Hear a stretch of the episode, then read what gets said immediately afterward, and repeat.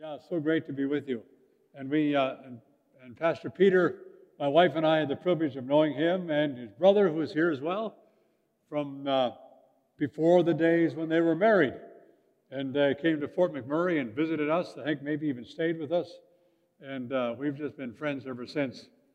And it's such a blessing to see Peter on staff as your associate pastor here.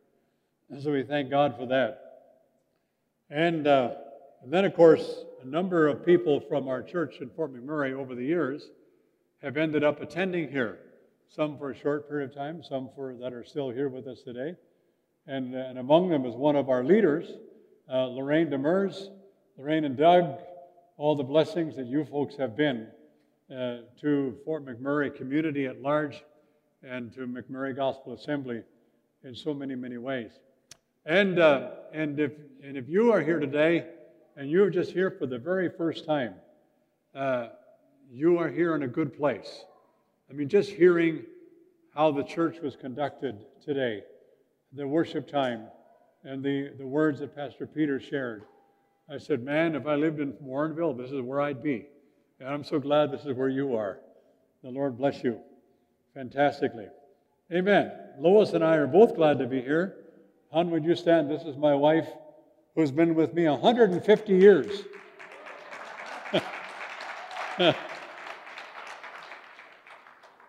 Yeah, she's the one that helps me to stay on the straight and narrow, and also to encourage me, and hopefully we encourage one another. Yeah, so some Thanksgivings. Today, we no longer, I really miss. Lois and I both miss pastoring a church. We've done it for almost 50 years. And now we are serving as the fellowship pastor for Canada, which basically is to help other pastors be a listening ear, provide resources, encourage, whatever. And then we also look after 14 regions in Canada. And each of them has regional coordinators, some of them an assistant regional coordinator, to help the people with boots on the ground in their area. And so that's kind of what we do. So we normally travel quite a bit, but of course this year it slowed down, but we still do, some here in Western Canada. So, and in that role, we get to visit churches and to see what's happening. And last Sunday, a week ago today, we had church on the banks of the Red Deer River, just north of Red Deer by Black Falls. And the occasion was to welcome 14 ministers to the Fellowship of Christian Assemblies in Canada. 6 of them ordained ministers, 8 of them were being licensed as ministers in training. And all of them have joined with us to be a part of God's kingdom here in Alberta. It was so exciting. These are all Filipino churches with Filipino leaders. And you know, today, if you're a Filipino here, you people, there must be something in the water in Philippines that makes you so good. You are awesome people, tremendously industrious, working, achieving people, and hearts after God, and willing to go the extra mile and more. So we just thank God for that. 2021, we get the privilege of hosting the National Convention of the FCA in Canada right here in Edmonton, Alberta. And it's going to be the week of May 3rd to the 6th in 2021. And we are inviting, of course, people all across Canada to come to the conference. And we have great keynote speakers. Pastor Russo from Central America, who heads up the ministry called A Nation in a Day, where they go to a nation, South America, Central America, and they have a week of just blistering evangelism with evangelists that they have trained here in Canada and America, and usually 3,000 to 5,000 of them descend upon this country with the permission of the president of the country, and at the end they ask the president for no rental on their biggest stadium they have in their country, and every president so far has agreed and gives them this big stadium, and they'll have 50,000 to 60,000 people come to this stadium, and many of them receiving Christ as their Lord and Savior. It is absolutely awesome. So he's going to be one of our guest speakers. And then Dr. Loveless St. John from Toronto. We call him the Bishop of Toronto. He's going to be the other keynote speaker. And then your pastor, Pastor Greg and his wife, and probably some of you that he's recruited to work with them, they're looking after the daytime sessions, breakout sessions, with themes and with speakers. And Pastor Greg, we believe, is just the man that is well chosen for this task to bring along pertinent keynote speakers for the day sessions. So that's all happening, and you are welcome to come. Anybody, once it's online, it's probably going to be another month or two before we have registration online, and you can register for that conference. You do not need to be a pastor. You just that you're a part of this church. You are welcome to come and be there. And we got some Thanksgivings, more Thanksgivings. I have both an uncle and his son, my cousin, that were at death's door. My uncle 2 years ago, my cousin just 2 months ago. And both were doomed to die, according to the medical staff. There was nothing they could do. And guess what they both just did last week? They both drove in a van together with their families from Seattle to Minneapolis to celebrate my Uncle Bob's 89th birthday in Seattle.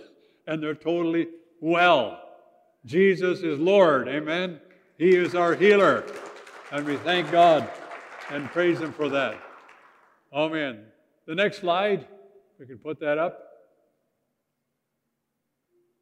While we're waiting for it to come, I just want to say a warm welcome to those of you that are online. I just thank God that we have this technology at a time like this when this virus hit, that we have this technology, you know, with Facebook, you know, people communicating with each other, but also live streaming of churches. So people, some of you probably are at home with a cup of coffee in your hand and sitting in your pajamas and enjoying the morning service. And God bless you for that. And we thank you for remaining as faithful members of this church or participants in this church from wherever you may be. Amen. My title today is The Rest of the Story. And the rest of the story, I chose that title. I actually borrowed it from a gentleman by the name of Paul Harvey. How many here have heard of Paul Harvey? He's one of the greatest entertainers in America. He made more money on the radio than anybody did on television at that time in his history. An incredible guy.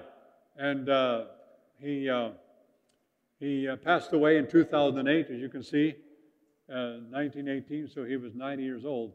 And what a man. And he broadcasted the parts of the story that don't get in the news. You'd have a news report talking about somebody that was saved from a car accident, but he'd get the background news to it. And it was always positive, always a blessing. And what a man he was. And so he had some of his famous talks that I remember, and you can get them online. Just Google Paul Harvey. God Made a Farmer. One of his most popular speeches was that. And they're only short. They're only like 2 or 3 minutes long. And Letters to the Father, Ode to the Police, many, many more. And at the end of his little talk, he would say, "Good day." And that's about the way he would say it. And so I've taken his title, The Rest of the Story, to title our service today. And for those of you that are here today, and you are, you know, writing up a resume for a new job, I know you might need some help. So have a look at this cartoon.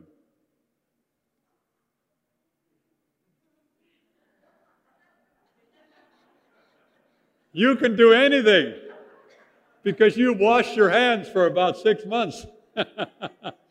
I've washed my hands so often, the skin is peeling, you know. And so I thought that was just absolutely humorous. Okay, the next slide. Deaths of Despair and the Future of a Capitalism. This is a book published by Princeton University Press by two reputable authors. And it indicates that you and I have reason to be concerned about North America, particularly, and our world, both Canada and the States. And one of the quotes I took out of the book is this quote: "Jobs are not just the source of money. They are the basis for the rituals, customs, and routines of working-class people. Destroy work, and in the end, working-class life will not survive." How important work and employment is to people besides bringing home a paycheck. It's our lives. We were made to work. We were created to be industrious, to be creative, and to do things, to invent things, to make things happen. And that's part of our life. The satisfaction that comes out of working is huge. The dissatisfaction when you can't work anymore can also be huge. And so I think that book would be worthwhile reading. I confess to you, I have not read the whole book, but I've read the sections of it, and it's very impressive. From 1999 to 2017, 600,000 midlifers in America died, but would have been alive to this day, okay, if progress had gone on as expected, instead of having this, where people are locked in at home and isolated oftentimes. And then, of course, together with that, we are facing an era of much discussion and disagreement on everything to do with coronavirus and at all its implications. And we have professionals on the sides of yay and the sides of nay on all of those subjects. And so that leaves you and I, as lay people, oftentimes confused. Just what is the truth? What is it that you can trust? And how do you know what's right about this whole situation? So confusion has settled upon a lot of people. So in the midst of all of this, I want to share with you the rest of the story today. So if we could go to the next slide, we'll just ask God to help us. Father, I pray that your Holy Spirit shall guide and direct us today, Lord, as we search the Scriptures and discover, oh Father, how we can be winners and overcomers at a time like this.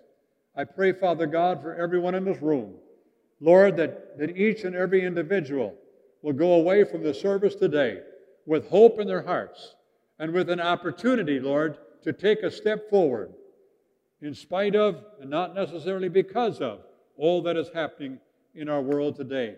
We ask this in Jesus' name. Amen and amen. Romans 15, verse 13, is a scripture that the Lord gave me, I believe, in January this year, as kind of a, what should I say, a significant text for 2020. And here's what it says: "May the God of hope fill you with all joy and peace in believing, that you may abound in hope by the power of the Holy Spirit." I love this word. First of all, our God is a God of hope. He's not a God of despair. He's not a God who's throwing in the towel. He's not a God who's giving up on humanity. He's a God of hope. And Paul the Apostle writes this as a prayer, and he says, "I pray that that God of hope will fill you with all joy and peace." And notice, he didn't make joy and peace dependable upon the political situation of his day. Paul lived during a very politically difficult time, extremely. What you and I are facing today is small potatoes compared to what he faced in his life, where they were abusing and criticizing and tormenting and even killing people of the way, people who were followers of Christ. Paul himself spent many times in prison, and he never calls himself a prisoner of Rome. He always called himself a prisoner of the Lord Jesus Christ. Now that's overcoming perspective. Amen? Don't make yourself a prisoner of another human being. Recognize yourself to be a prisoner of the Lord Jesus Christ. If you get in a tough spot, or if you had a bumper-to-bumper, car accident, this is not the end of the world for you. You are a prisoner of Christ. You are a fellowship believer of the Lord Jesus Christ. And in the difficult situations as well as the happy situations, God is there. And so the God of hope, he wants to fill you with joy and peace as you trust in him. It's not going to happen if you don't trust in him. And so may the Lord bless you as you do that. And then he wants you to overflow with hope. You're not getting a teaspoon. You're not getting a little few salt shakers. You're getting an overflowing abundance of hope for your life today and tomorrow, for your family, for your home, for your business, for your church. God wants you to abound in hope. You are not called to despair. God is a God of hope. He sent His Son to bring hope to mankind where you and I live. And we live in a world today where despair is running wild. But you and I can run with hope. Amen? God is a God of hope. Let's look at the next slide. Hope doesn't come by itself. Romans 15, verse 5 and 6. May the God who gives endurance and encouragement. Isn't it wonderful that you and I serve a boss who does nothing but encourage us? Amen?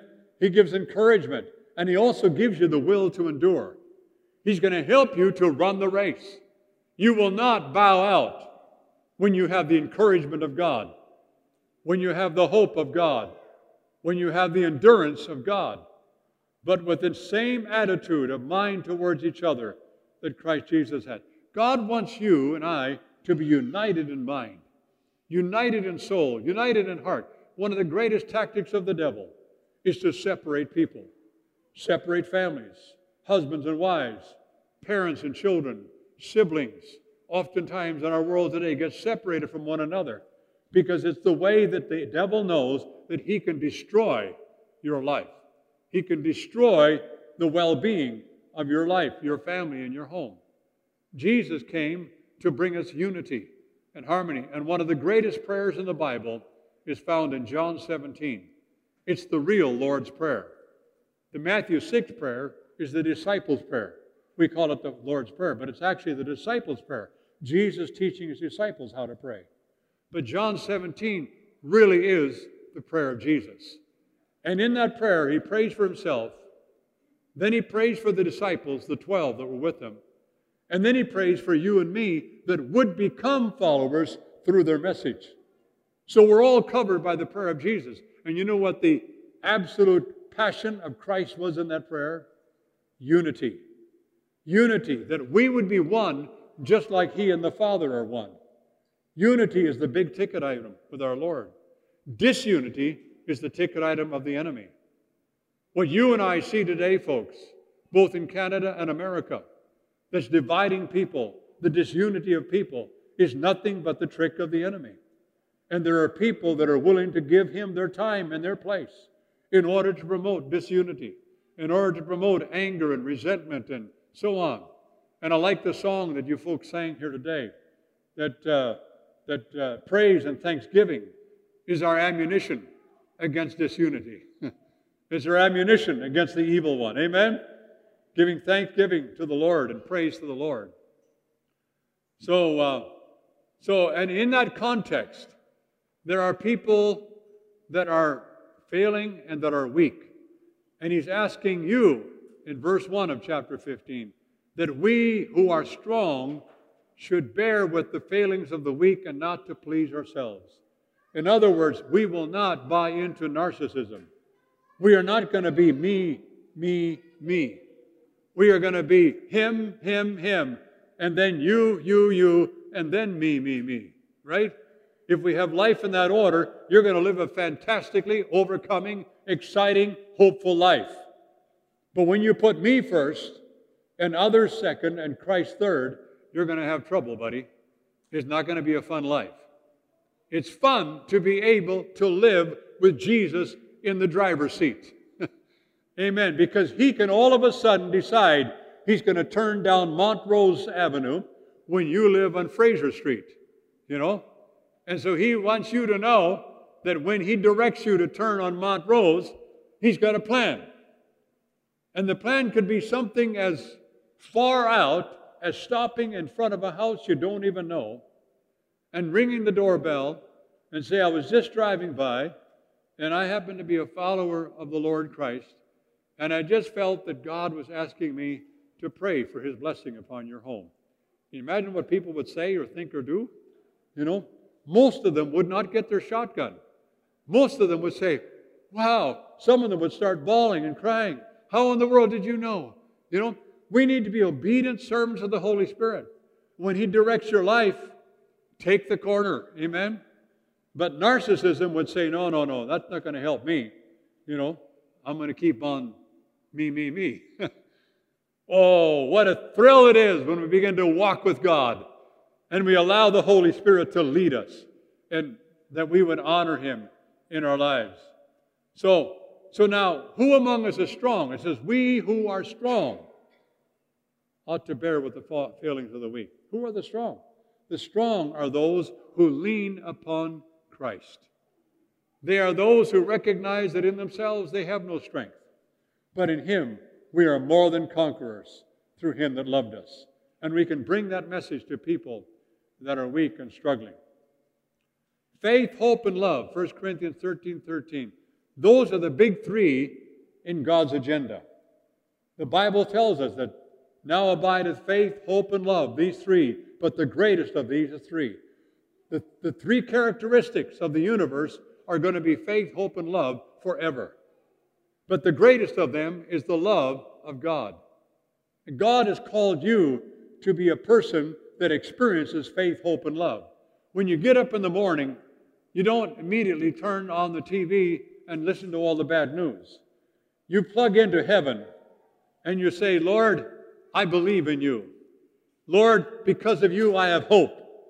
Lord, because of you, I can love my wife, my husband, my children, my family.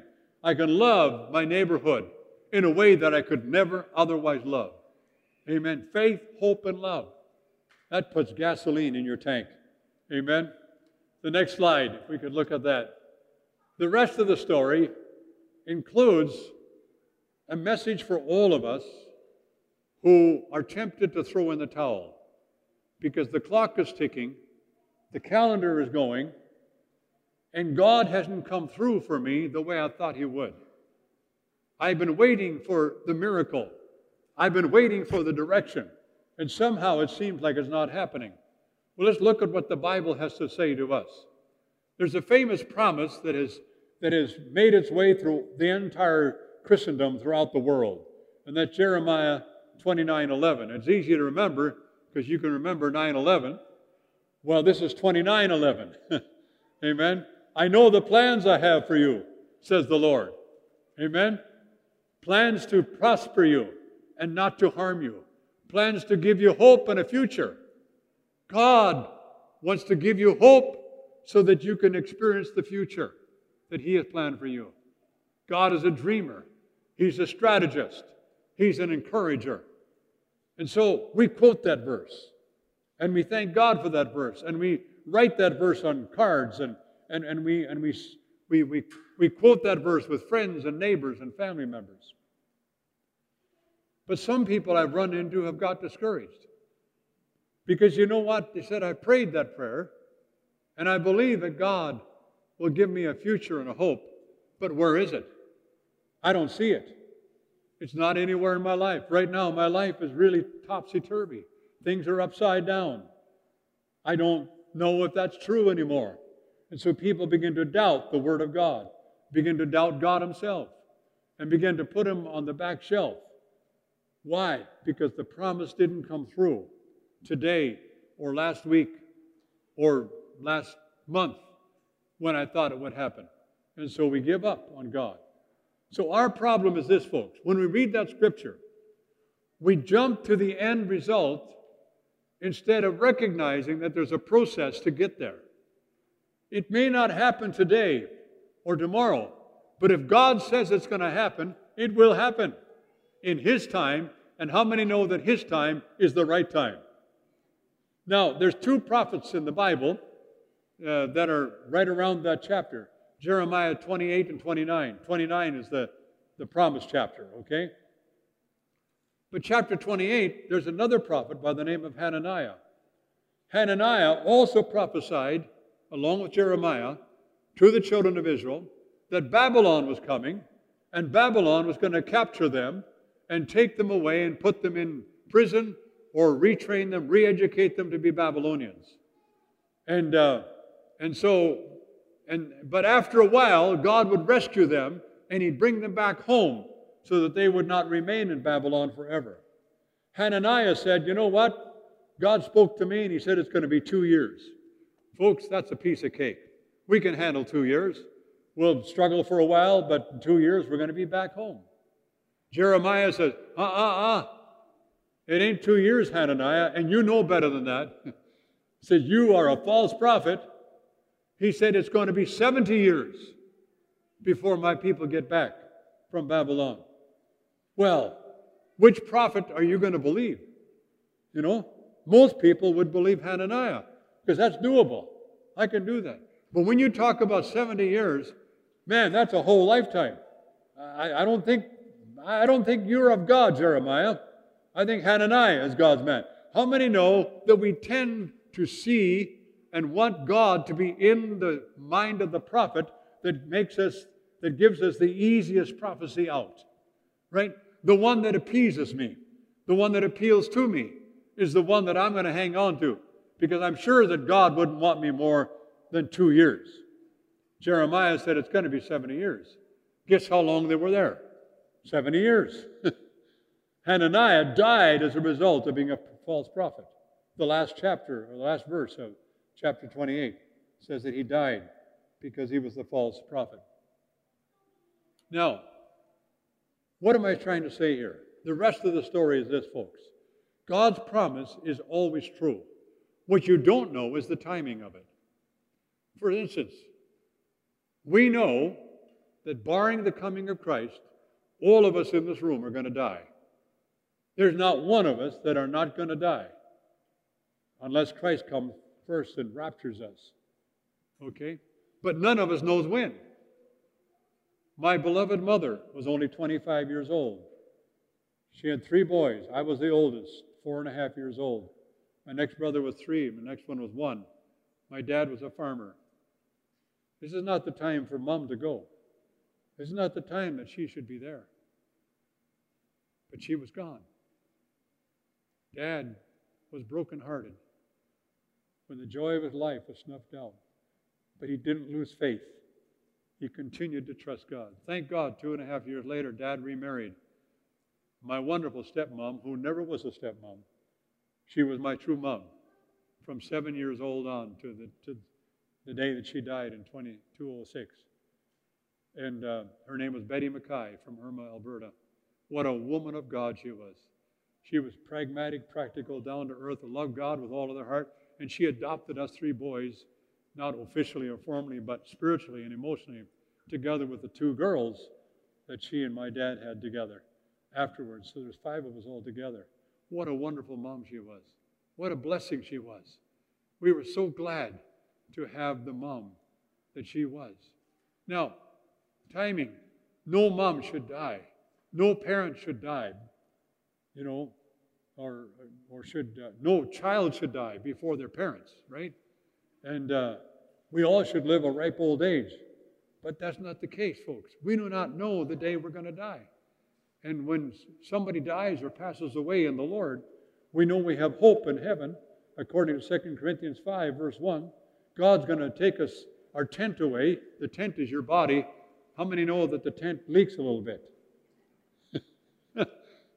Especially as you get older, you know. It doesn't always keep the rain off your head. But this tent is going to be traded in for a big mansion. Amen. A home that's being built without hands by the Father in heaven. What an incredible story. And so we come to Matthew 25, where we read about the 10 virgins. Great parable. Now here's the story. When you hear messages on the coming of Christ, how many know that most of the time the messages will tell you this? Be ready today, because Jesus may come today. In fact, Jesus is going to come very soon.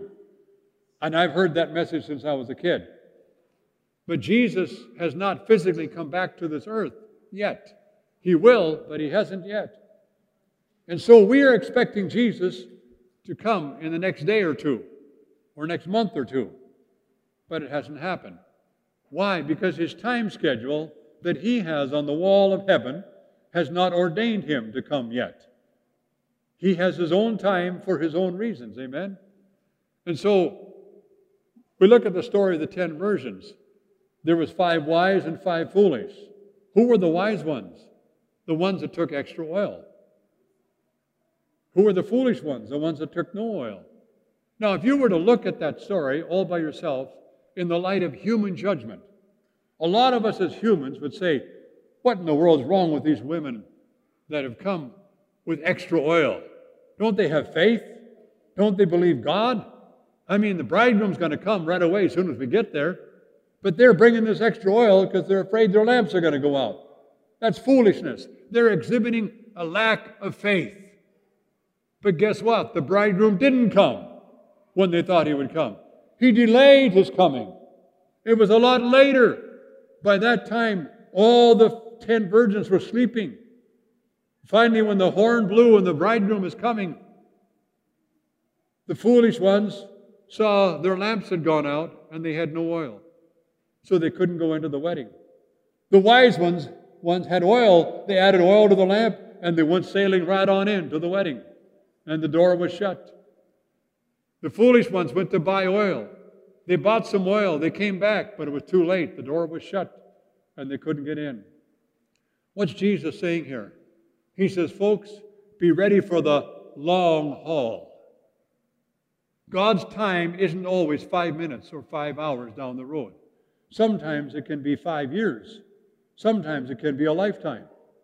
But you and I are called to be obedient to the one in the wheelhouse. Amen? The master navigator knows where he's going. The master timekeeper knows what time he should come. Amen? And so today, you and I, the rest of the story is telling us, be ready for any time, whether it's today or tomorrow or 10 years from now. Amen.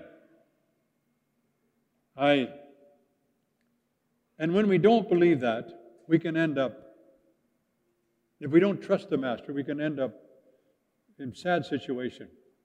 True story I read from periodicals a number of years ago. Graduation time, high school graduation in the school. And usually, and this was an upscale school in an upscale neighborhood where there was a lot of wealth. And the practice among many parents in that school was to provide a new car for the graduating son or daughter. They'd have a brand new vehicle for them. And so the son of this particular family was looking forward to that new car. And the week before the graduation, the father and the son drove around town looking at all the cars in town on the dealership. And the father not promising anything, he didn't say anything about getting one. They just looked at the cars and went back home. And on the day of the graduation, the father handed his son an envelope and a box. And inside the box was a Bible. And inside the Bible was an envelope. But the boy did not know it. And so the boy took the Bible, looked at this Bible. Is this all there is? He threw the Bible into a corner, stomped out of the room, and said, Dad, I will never, ever see you again. Well, the boy grew up, became a businessman in northern states. And then one day the note came to him that his father was seriously ill and he might be passing away. The boy went to visit his dad. He got there too late. His dad was already gone. The boy sat down and began to think about the past and about how horrible his father was and how insensitive and how stingy he was that he wouldn't give him a new car for his graduation. So he begins to pack up the items in the home. And he comes upon one particular item. It was the very Bible that his dad had given him on the day of graduation. He took the Bible and he opened it. And inside the Bible was an envelope. And inside the envelope was a writing of how proud he was of his son, how thankful he was for his son. And there was a check for the price of a new car in that envelope. What happened to that son? There's no way he could make it up to his father. He now realized how stupid he had been by not taking that Bible and opening it. If Dad gave me that Bible, this must be something very special, this book.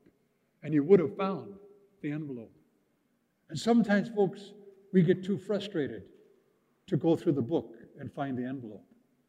Sometimes we misinterpret and misunderstand God because of his seeming lack of timing, or his seeming lack of understanding, or his insensitivity to our expectations. Folks, God is worthy of your trust. He is called the Father. This is called the Father's house. Amen? And you and I worship in the Father's house, the Heavenly Father, because he is always on the right time. We're going to hurry up here. The next slide. The critical despair turns to hope. We're going to close with this. This is one of the most unbelievable stories. Imagine you being one of the 12 disciples of Jesus. Okay? And you followed him. He called you from your fishing net. He called you from your tax office.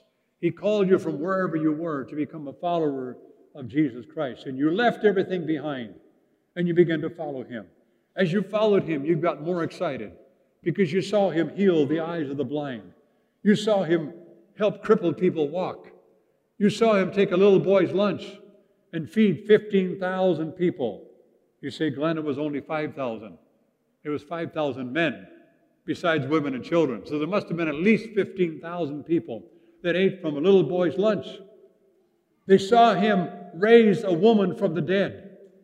They saw him raise a little boy from the dead. They saw him stand outside of Lazarus' tomb and call, Lazarus, come out.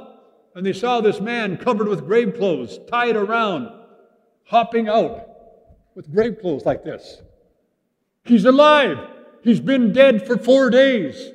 He's putrefying, but he's alive. This Jesus is awesome. He is the Messiah. He is the Lord. He is the Savior. But then come crucifixion day. They kidnap him in the garden. They take him to Pilate. They judge him. That is, the high priest did. Judge him to be worthy of death. They take him to the whipping post. Many people never made it past the whipping post. It was so cruel. And they beat him within an inch of his life. They make him carry his cross for part of the way until he couldn't do it anymore. And then Simon carries the cross for him the rest of the way to the hill of Mount Calvary. They lay him on the cross, and they thought, now he's going to punch them out. He's going to show who's boss. He's not going to let them nail him to the cross. But they do. They nail him to a cross. They raise the cross. They watch him die. They take a lifeless body down from the cross. They put it in an empty tomb. And they all go running to Jerusalem, into a home where they can lock the doors and the windows and absolutely bawl their eyes out and say, we made a mistake. This is the most horrible thing we've ever done. We thought he was the Messiah. He must be the ruler. He did all these miracles, but now he's an ordinary dead man, just like all the other people the Romans have killed. What are we going to do, guys? Well, I'm going to go back fishing. I'm going to go back farming. I'm going to go back tax collecting. I am going to be so embarrassed, so ashamed to meet my family, to meet my neighborhood, to meet my friends. I made the most horrible mistake of my whole life. But then comes Sunday morning. Sunday morning, the piano begins to play. Sunday morning, the music begins to play. Sunday morning, angelic beings come to the gravesite. The stone is rolled away. Not to let Christ out, but to let the disciples in, to see that there's no body there. Jesus didn't need to roll away the stone to get out. He could just peer right through walls, concrete or stone or wood. He had a new body, just like you and I will have a new body when we get ready to go to heaven. Jesus said, touch me and feel. Put your hands here. Look at my fingerprints and do not be doubtful, but be believing. Jesus did all of that in order to pay for our sins. But he also did it so that it was an indescribable truth of his life and his death and his resurrection that nobody throughout human history could ever successfully deny. By going through the cross, by going through the tomb, and by emptying the tomb, and by living with his disciples for 40 days after the tomb, there's no way that you cannot be a follower of Christ if you're willing to believe the truth. Amen? And so today, folks, Thomas was not there on that first day that they met Jesus. But a week later, he was there. Jesus said, Thomas, put your hand here. Look at my hands here. And be not faithless, but be believing. Thomas didn't even touch him. He didn't even go as far as to put his fist in the wound in his side. He simply fell on the floor. And he said, my Lord and my God. Hallelujah!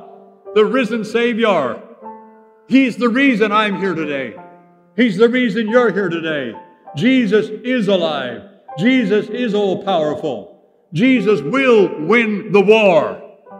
We are not victims. We have been called to be victors. Do you believe it today? Let's stand together as we give praise and honor and glory to our Lord and Savior, Jesus Christ. I tell you what, this so excites me. I say, oh God, may we ever, never come to the place where we doubt or question not only the Bible, but the history. People that not even Christians write about the death and resurrection of Jesus, including one of the great historians of Jewish history. And I am just so glad that I've been privileged to become a child of the King, to become a child of my Savior, to know Him as my Lord and my Savior. I am a sinner. I was saved by His grace. I have been loved and accepted by my Lord and Savior, and so have every one of you. And if you were here this morning and you've never invited Christ into your life, you've never invited Jesus to become your Lord and Savior, if you are at home and you've never invited the Lord Jesus to become your Lord, I can't think of a better time than today. Today is the day of salvation, the Bible says. Don't hold it off. If God is calling you today, I invite you to pray a prayer of acceptance. It's your choice. It's your decision. But now is the time. God has called you. So I'm just going to ask us to bow our heads in prayer right now. And if you're here today and you say, Brother Glenn, I really want to become a follower of Christ. I want to serve Him with all of my heart. I know and believe that He's the real deal. And I'm ready to give my future to Him. And I'm going to trust Him for my entire life. Just pray a simple prayer. You can pray your own words, but it can be something like this. Dear God, I accept your Son, Jesus, as my Lord and Savior. I need you, Lord. I ask you to come into my life. Forgive me of my sin. Help me to become a true follower of yours, and that I will live for you the rest of my life. I thank you for that in Jesus' name. Amen. If you prayed that prayer and you meant it with all your heart, God heard it. God is embracing you right now, and He's welcoming you as a child of God. My second question is for you that are Christians. You love the Lord, you know Him, but you have been seemingly lately attacked on every side. There's many things that have come at you, and you have despaired sometimes of faith. Your faith has grown weak. Maybe you've despaired even of life. Maybe you've wondered, where is this time going to lead us? And you watch the news and you get more confused and you get more despaired. I encourage you to change channels and watch the news about the good story. Amen, the real story. Listen to gospel music. Listen to the preaching of the Word. Get a hold of a Bible. Begin to read it every day and let the true news become your news. But if you're here today and you say, Glenn, I need help. I need help.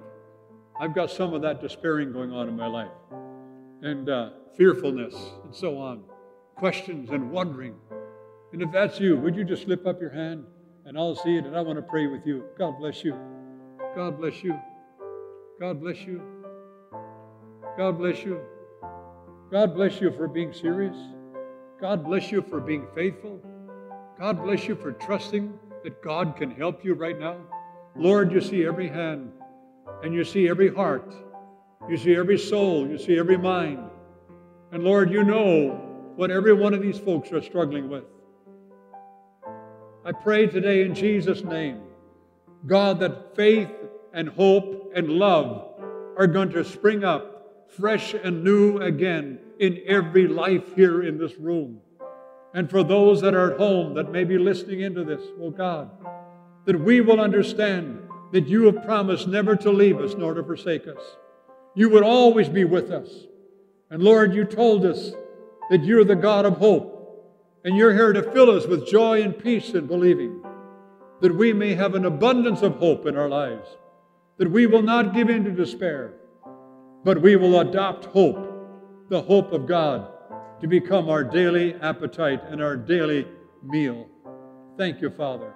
I pray now in Jesus' name for healing of emotions, for healing of mind, for healing of body, for healing of spirit in every one of us, and that we may go from here today absolutely confident in the power of the risen Lord and the promise that he has made that we would walk with faith, hope, and love.